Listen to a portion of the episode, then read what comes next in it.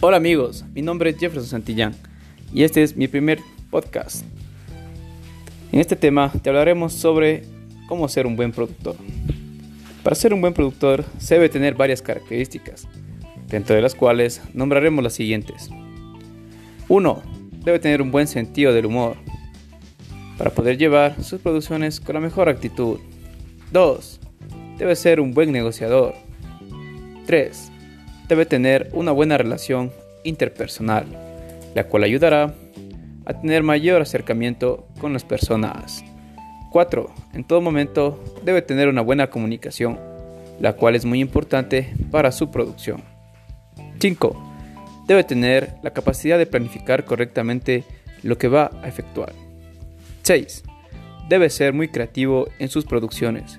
Esta es una parte muy fundamental de su trabajo. 7. Un buen productor también debe saber resolver los problemas que se presenten en cualquier momento y de toda índole. 8.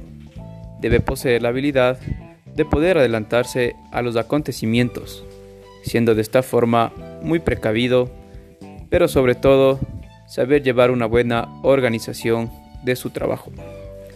Además de estas características, también debe ser un motivador, tener buen juicio y tener sentido común.